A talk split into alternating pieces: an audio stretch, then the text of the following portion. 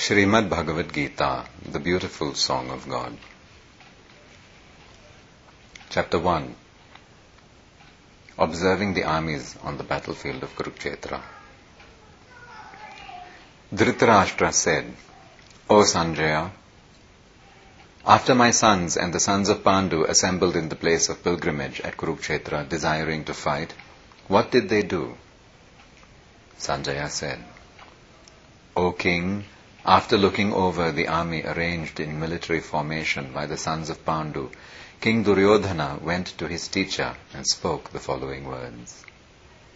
O my teacher, behold the great army of the sons of Pandu, so expertly arranged by your intelligent disciple, the son of Drupada.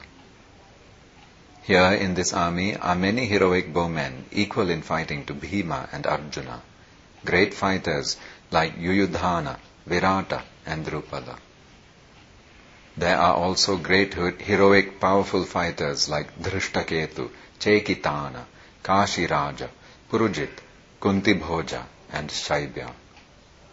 There are the mighty Yudhamanyu, the very powerful Uttama Oja, the son of Subhadra, and the sons of Draupadi. All these warriors are great chariot fighters. But for your information, O best of the Brahmanas, let me tell you about the captains who are especially qualified to lead my military force. There are personalities like you, Bhishma, Karna, Kripa, Ashwathama, Vikarna, and the son of Somadatta called Bhurishrava, who are always victorious in battle. There are many other heroes who are prepared to lay down their lives for my sake. All of them are well equipped with different kinds of weapons, and all are experienced in military science. Our strength is immeasurable and we are perfectly protected by grandfather Bhishma, whereas the strength of the Pandavas, carefully protected by Bhima, is limited. All of you must now give full support to grandfather Bhishma as you stand at your respective strategic points in the entrance into the phalanx of the army. Then Bhishma, the great valiant grandsire of the Kuru dynasty, the grandfather of the fighters, blew his conch shell very loudly, making a sound like the roar of a lion, giving Duryodhana joy. After that, the conch shells, drums, bugles, trumpets, and horns were all suddenly sounded, and the combined sound was tumultuous. On the other side, both Lord Krishna and Arjuna, stationed on a great chariot drawn by white horses, sounded their transcendental conch shells. Lord Krishna blew his conch shell, called Panchajanya. Arjuna blew his, the Devadatta. And Bhima, the voracious eater and performer of Herculean tasks, blew his terrific conch shell, called Paundra.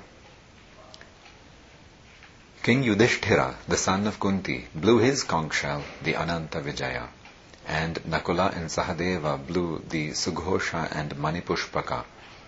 That great archer, the king of Kashi, the great fighter Shikhandi, Dhrishtadyumna, Virata, the unconquerable Satyaki, Drupada, the sons of Draupadi, and the others, O king, such as the mighty armed son of Subhadra, all blew their respective conch shells. The blowing of these different conch shells became uproarious, vibrating both in the sky and on the earth. It shattered the hearts of the sons of Dhritarashtra.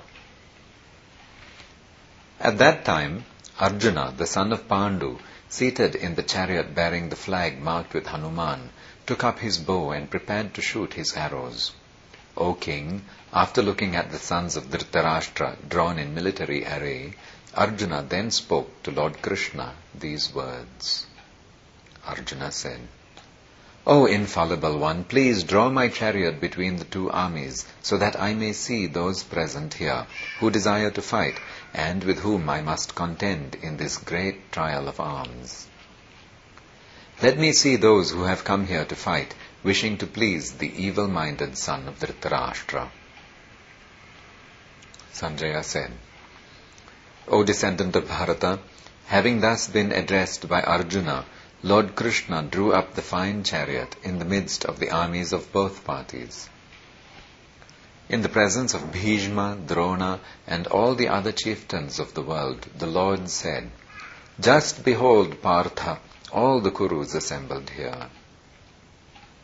There, Arjuna could see within the midst of the armies of both parties his fathers, grandfathers, teachers, maternal uncles, brothers, sons, grandsons, friends, and also his fathers-in-law and well-wishers. When the son of Kunti, Arjuna, saw all these different grades of friends and relatives, he became overwhelmed with compassion and spoke thus. Arjuna said, My dear Krishna, seeing my friends and relatives present before me in such a fighting spirit, I feel the limbs of my body quivering and my mouth drying up. My whole body is trembling, my hair is standing on end, my bow Gandiva is slipping from my hand, and my skin is burning. I am now unable to stand here any longer. I am forgetting myself, and my mind is reeling. I see only causes of misfortune, O Krishna, killer of the Keshi demon. I do not see how any good can come from killing my own kinsman in this battle, nor can I, my dear Krishna, desire any subsequent victory, kingdom, or happiness. O Govinda, of what avail to us are a kingdom, happiness, or even life itself, when all those for whom we may desire them are now arrayed on this battlefield? O Madhusudana, when teachers, fathers, sons, grandfathers, maternal uncles, fathers-in-law, grandsons, brothers-in-law, and other relatives are ready to give up their lives and properties and are standing before me, why should I wish to kill them even though they might otherwise kill me? O maintainer of all living entities, I am not prepared to fight with them, even in exchange for the three worlds, let alone this earth. What pleasure will we derive from killing the sons of Dhritarashtra? Sin will overcome us if we slay such aggressors. Therefore, it is not proper for us to kill the sons of Dhritarashtra and our friends. What should we gain, O Krishna, husband of the goddess of fortune? And how could we be happy by killing our own kinsmen? O Janardana, although these men, their hearts overtaken by greed, see no fault in killing one's family or quarreling with friends, why should we, who can see the crime in destroying a family, engage in these acts of sin? With the destruction of dynasty, the eternal family tradition is vanquished, and thus the rest of the family becomes evo- involved in irreligion. When irreligion is prominent in the family, O Krishna, the women of the family become polluted, and from the degradation of womanhood, O descendant of Vrishni, comes unwanted progeny. An increase of unwanted population certainly causes hellish life both for the family and for those who destroy the family tradition. The ancestors of such corrupt families fall down because the performances for offering them food and water are entirely stopped. By the evil deeds of those who destroy the family tradition and thus give rise to unwanted children, all kinds of community projects and family welfare activities are devastated. O Krishna, maintainer of the people, I have heard by disciplic succession that those who destroy the family traditions dwell always in hell. Alas, how strange it is that we are preparing to commit greatly sinful acts. Driven by the desire to enjoy royal happiness, we are intent on killing our own kinsmen. Better for me if the sons of Dhritarashtra, weapons in hand, were to kill me unarmed and unresisting on the battlefield.